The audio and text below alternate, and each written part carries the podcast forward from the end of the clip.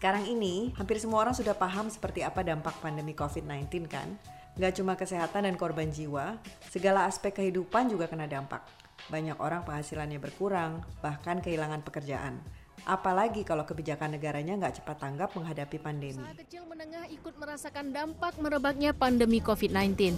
Sepinya pembeli membuat puluhan pedagang di Mall CBD Cilduk, Tangerang, Banten memilih tutup toko pada Selasa siang. Menurut keterangan pedagang, sepinya pengunjung terjadi dikhawatirkan menghambat berbagai rencana pembangunan di Indonesia untuk mengetahui antisipasi seperti apa yang sudah dilakukan dan akan dilakukan pemerintah dalam mengatasi perlambatan ini. Kita sudah tersambung melalui saluran Skype dengan Menteri Perencanaan Pembangunan Nasional Kepala Bappenas Suharto Monoarfa. Selamat sore. Presiden Joko Widodo sudah menyampaikan pertumbuhan ekonomi nasional pada kuartal 2 2020 jatuh di angka minus 5,32 persen. Menteri Keuangan Sri Mulyani Indrawati juga memperkirakan pertumbuhan ekonomi nasional berada di kisaran 0 persen sampai minus 2 persen di kuartal 3 2020. Kalau mendengar berita semacam itu, kayak nggak ada harapan buat survive ya. Tapi jangan pesimis dulu Dev, ada loh perusahaan yang justru thriving di masa pandemi ini. Salah satunya adalah PT Pan Brothers. Kok bisa ya? Saya Heradiani, Dan saya Devi Asmarani, kamu mendengarkan How Women Lead, podcast tentang bagaimana pemimpin perempuan mendobrak batasan, membongkar stereotip, dan melampaui ekspektasi. podcast ini didukung Investing in Women, sebuah inisiatif pemerintah Australia.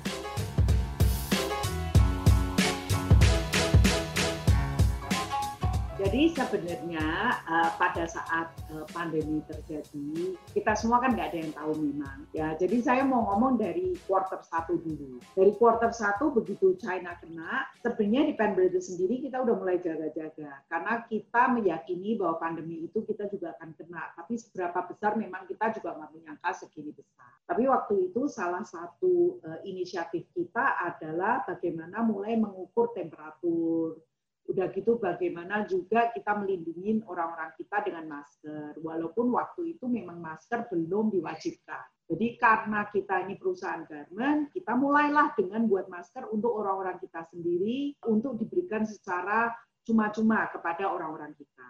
Ya untuk proteksi kerja lah, itu di awal Maret. Eh, tiba-tiba banyak teman-teman yang minta dibuatkan order. Nah dari situ ya kita berpikir kan, oh mungkin berarti demand-nya cukup banyak. Jadi melalui retailnya kita, kita juga sampai nama retail kita, kita akan mulai produksi lebih besar. Monggo silahkan dijual di online offline-nya kalian, maksudnya retail tim kita ya. Kita, kita kan ada Salt and Paper, Zoe, dan Wastu. Dan kita cater bukan hanya untuk dewasa, tapi juga untuk anak-anak, remaja, dan sebagainya. Dan kita memang tipenya macam-macam. Ada tipe biasa, antivirus, dan antivirus water repellent. Mendadak, wah semua orang suka dengan kita punya masker. Ana Patricia Sutanto saat ini menjabat Vice Chief Executive Officers di PT Pan Brothers. Saat pandemi, perusahaan garment ini justru mencatatkan penjualan sebesar 326 juta dolar AS di sepanjang semester 1 2020. Angka itu naik 15% dibandingkan semester 1 tahun lalu, yaitu sebesar 284 juta dolar AS. Minggu ketiga bulan Maret, saya ditelepon oleh Pak Dirjen dari Kemenkeu. Bu Ana, masa Pen Brothers nggak bisa buat APD untuk eh, medis Indonesia? Karena waktu itu kan, wah marak wah eh, APD Indonesia kurang dan bla bla bla dan dari Kemenkeu very concern karena eh, khawatir ada eh, devisa negara terlalu banyak untuk impor beginian. Saya langsung jawab pasti bisa. Saya yakin pasti bisa walaupun kita belum membuat. Hanya kalau kita mau yang medical grade kita perlu Kemenkes prosedurnya jangan terlalu berbelit karena untuk dapat izin edar dari Kemenkes itu kita juga perlu cepat karena virusnya nggak bisa nunggu. Nah dari dasar pemasukan-pemasukan kita dan kita juga all out juga di lab-nya kita. Kita sendiri kan punya internal lab untuk pastiin kita tes. Selain kita juga kirim keluar, akhirnya tes juga. Kita jadi cukup cepat. Kita per akhir April akhirnya sudah bisa produksi medical grade. Terus mulailah kita juga memberanikan diri memasukkan produk-produk kita ke Kemenkes, ke BNPB, sehingga kita menjadi official-nya BNPB dan official uh, supplier-nya Kemenkes. Nah, tapi di luar itu memang uh, luar negeri kan juga butuh. Waktu itu izin ekspor untuk APD belum boleh. Yang boleh hanya masker kain. Jadi kita udah mulai ekspor masker kain reusable kita ini dari bulan April. Ya, kita langsung minta rekomendasi dan diizinkan karena ini bukan masker medis dan kita cukup bagus tuh kita ekspor ke Amerika, ke Australia, ke Eropa, terus maupun ke Singapura. Sampai sekarang kita berkelanjutan terus. Di Juni saya ngajuin, bahwa kita juga boleh ekspor PPE. Akhirnya disetujuin dengan aturan, eh, kita harus masukin ke sistem pembatasan ekspor, dan kita dapat approval untuk boleh ekspor sampai dengan akhir tahun ini sekitar 20 juta APD. Gercep alias gerak cepat emang perlu banget ya berarti. Nggak cuma untuk kebijakan doang, tapi juga pengambilan keputusan. Gerak yang cepat tentunya butuh fleksibilitas dan kemampuan untuk beradaptasi. Itu salah satu kualitas yang perlu dimiliki oleh seorang pemimpin. Persis seperti yang dimuat dalam Athena Doctrine. Kayaknya nih ya, fleksibilitas dan adaptabilitas itu jadi tema hidup Ana. Kuliahnya teknik kimia.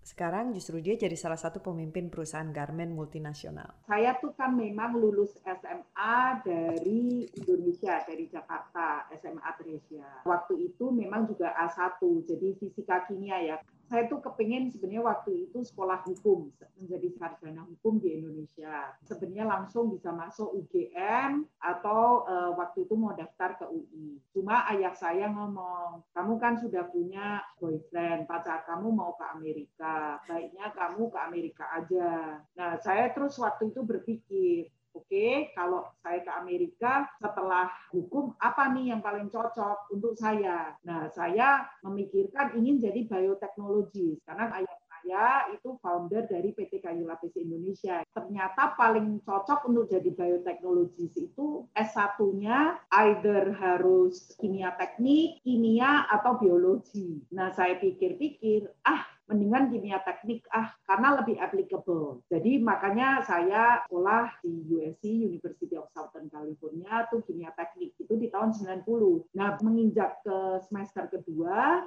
ayah saya visit ke Los Angeles dan sakit stroke. Nah, waktu sakit stroke, waktu itu eh, kakak saya nggak mau melanjutin ayah saya, terus akhirnya saya ngomong sama ayah saya, ya udah coba saya mau melanjutin, tapi saya mau lulus dulu. Jadi memang waktu itu saya langsung ketemu sama rektornya, saya menyampaikan bahwa saya ingin lulus cepat. Akhirnya saya dibuatin program untuk lulus cepat, tapi memang ada beberapa kriteria, saya harus GPA-nya di atas tiga dan sebagainya. Nah, tapi saya berhasil akhirnya lulus di Desember 1992 untuk kimia teknik, majornya, minornya bisnis. Waktu kembali ke Indonesia di tahun 1993 selama setahun, ya akhirnya malah long distance relationship dengan pacar saya yang juga sedang studi di US. Pacar saya ini sekarang adalah suami saya, jadi memang berhasil akhirnya.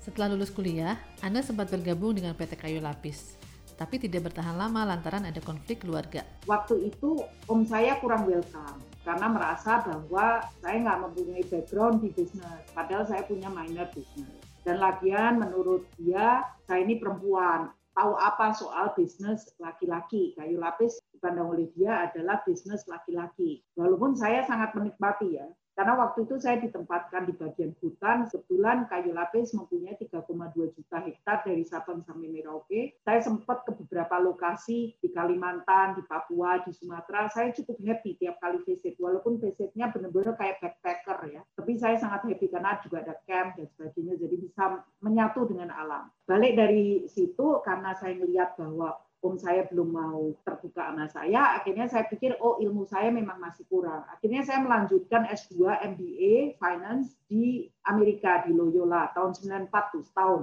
dari Januari 94 sampai akhir 94. Jadi saya lulus 95 onward saya full di kayu lapis sampai saya memang akhirnya ternyata tidak benar-benar di welcome oleh om saya. Saya di depan keluar itu kira-kira di pertengahan 1996 pada saat saya mau uh, bekerja sebagai profesional karena saya nganggap bahwa apa sih emang saya nggak bisa kerja sendiri walaupun saya sedih sekali karena tadinya kan mempercepat studi kan untuk menggantikan ayah. Nah, tapi karena tidak di welcome daripada di keluarga berantem, akhirnya saya mendingan bekerja sendiri di luar dulu. Nah, pada saat saya mau dipanggil interview, tiba-tiba paman saya dari ibu yang dari PT Batik Keris, Pak Andiman tuh panggil, nah kamu daripada kerja di luar bantu saya untuk akuisisi PT Pen Brothers itu di pertengahan 996. Jadi tim saya langsung. Tawaran itu disambut meski ada keengganan. Soalnya Anda tidak ingin berada dalam situasi yang sama ketika bekerja di perusahaan keluarga sebelumnya di PT Kayu Lapis tersebut. Gayung disambut tapi dengan syarat.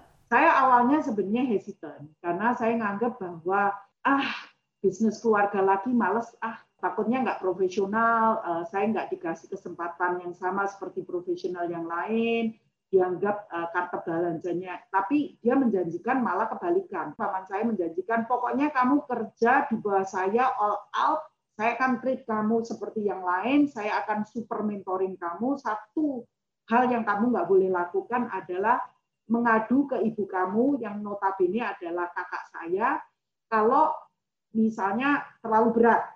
Ya, jadi dia malah mintanya kamu nggak boleh ngadu Nah, itu janji saya. Begitu kamu ngadu, saya cut kamu. Nah, itu memang janji saya dan saya memang nggak pernah komplain. Karena saya happy. Walaupun that six months ya is the most I have to say the most uh, painful experience uh, karena dari pagi sampai malam, pagi sampai malam ngikutin dia, detailin due diligence, pen dan sebagainya. Tapi it's actually the happiest moment saya di mentoring langsung oleh Pak Animan Cokro. Sekarang udah almarhum ya. Nah, jadi di situ saya merasakan sekali bahwa kalau orang itu diberi kesempatan, kan saya diberi kesempatan, terus orang juga diberi kepercayaan, otomatis kepercayaan dan kesempatan ini kalau orangnya juga mau dan willing, itu bisa jadi sesuatu yang luar biasa. Saya bisa all out. Kesempatan. Itu jadi kata kunci yang rasa-rasanya bisa diambil dari cerita Anda tadi. Ketika satu pintu ditutup, ternyata ada pintu lain yang terbuka untuk dirinya. Anda diberi kepercayaan untuk terlibat dalam tim akuisisi Pan Brothers yang saat itu sedang bermasalah.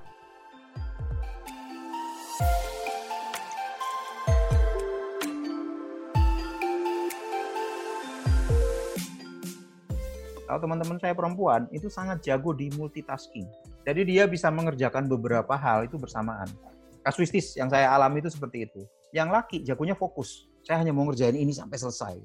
Perfect Makanya kalau krisis, saya nggak heran ada beberapa perempuan yang diberi kekuasaan untuk menyelesaikan krisis. Karena laki kalau dikasih satu pekerjaan, dia akan perfect tapi satu kerjaan. Kalau perempuan itu bisa hasilnya cuma 75%, tapi bisa mengerjakan 5 sampai 6. Jadi kalau konsep Pareto eh, 2080 gitu ya, perempuan mungkin secara kasuistis, sekali lagi kasuistis, bisa jadi lebih unggul di titik itu gitu.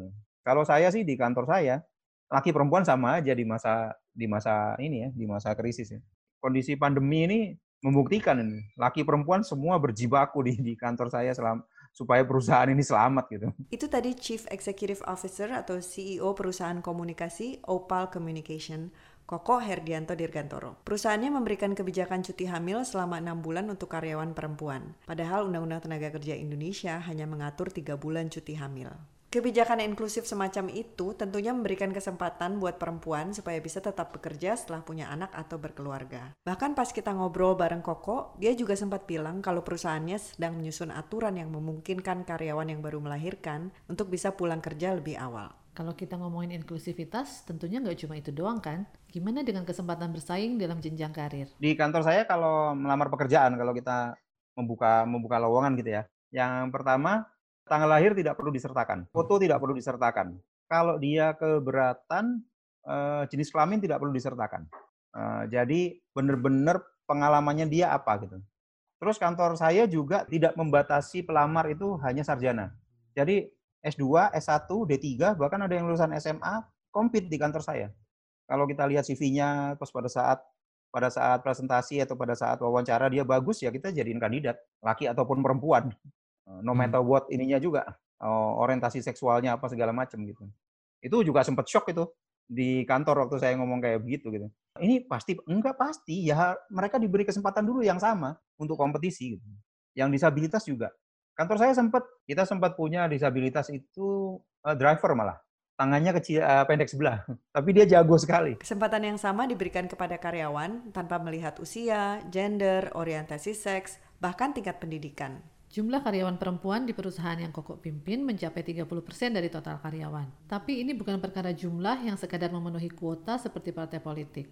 Inklusivitas ini penekanannya pada pemberian kesempatan. Gitu kata Koko. Bukan masalah jumlah, tapi kesempatan yang sama. Seringkali lebih mengejar jumlah, ternyata kualitasnya nggak sesuai yang diharapkan. Sering terjadi seperti itu. Selalu harus mengedepankan kualitas. Jadi kalau kualitasnya sama, pilih yang perempuan. Kalau kualitasnya setara, kasih yang perempuan. Kalau saya begitu. Tapi kalau yang laki memang kualitasnya lebih tinggi, ya pilih yang laki. Kalau perempuan kualitasnya lebih tinggi, ya jelas pilih perempuan. Tapi kalau sama, kasih kesempatan ke perempuan. Itu menurut saya yang harus dipegang leader hari ini adalah itu.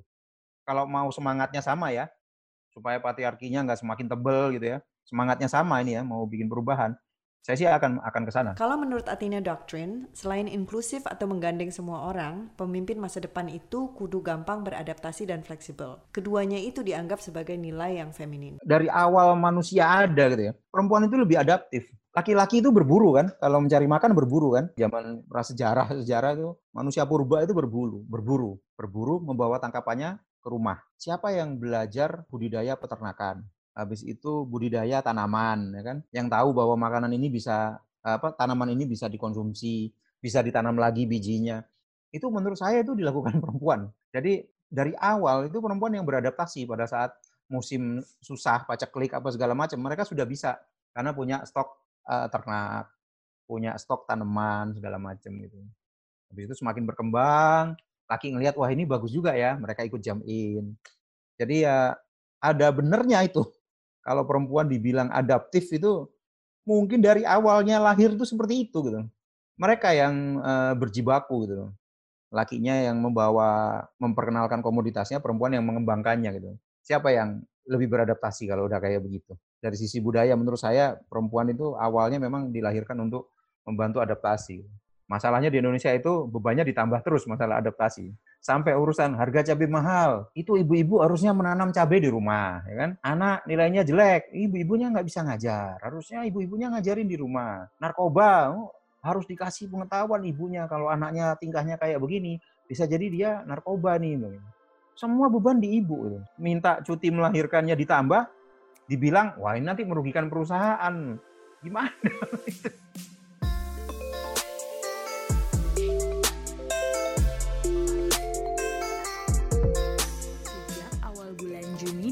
2020, pemerintah menetapkan tahapan atau fase new normal. New normal adalah beradaptasi terhadap lingkungan dalam bentuk penyesuaian perilaku masyarakat untuk kembali beraktivitas Pandemi dengan new normal ini mau nggak mau kan memaksa kita buat beradaptasi. Dari perkara yang paling sederhana yaitu memakai masker sampai interaksi dengan manusia lain. Sektor ekonomi juga harus ikutan beradaptasi dan lebih fleksibel, biar lebih gesit meraih kesempatan. Contoh nyatanya adalah apa yang dilakukan Anne dengan Pan Brothers. Mulanya bikin masker buat pegawai, kemudian sampai bisa ekspor dan akhirnya produksi alat pelindung diri atau APD untuk penggunaan dalam negeri dan diekspor juga. Keterampilan dan kualitas itulah yang dibutuhkan seorang pemimpin di masa mendatang. Well, sebenarnya di masa sekarang juga sih ya. Dalam survei yang kemudian disarikan dalam Athena Doctrine, 75% dari 64 ribu respondennya percaya bahwa Anda harus lebih gesit dan mudah beradaptasi agar bisa berkembang hari ini. Sebagai seorang pemimpin, Anda harus bergerak cepat, mencoba banyak hal, dan rela meninggalkan hal-hal yang tidak berfungsi dan mencoba hal-hal baru lainnya. Anda harus belajar dengan cepat intinya. Eh, dari tadi kita ngomongin soal produksi masker dan APD. Bagaimana dengan pola kerja di Pan Brothers selama pandemi ini? Seperti apa adaptasi yang dilakukan? Kalau dilihat ya, uh, mungkin yang bisa work from home itu adalah lebih ke arah uh, bagi mereka-mereka yang memang bukan bekerja di dalam infrastruktur manufacturing atau pabrik. Jadi kalau saya lihat itu mungkin bisa dan malah mungkin lebih baik demikian untuk lebih efisien, menghemat dan sebagainya.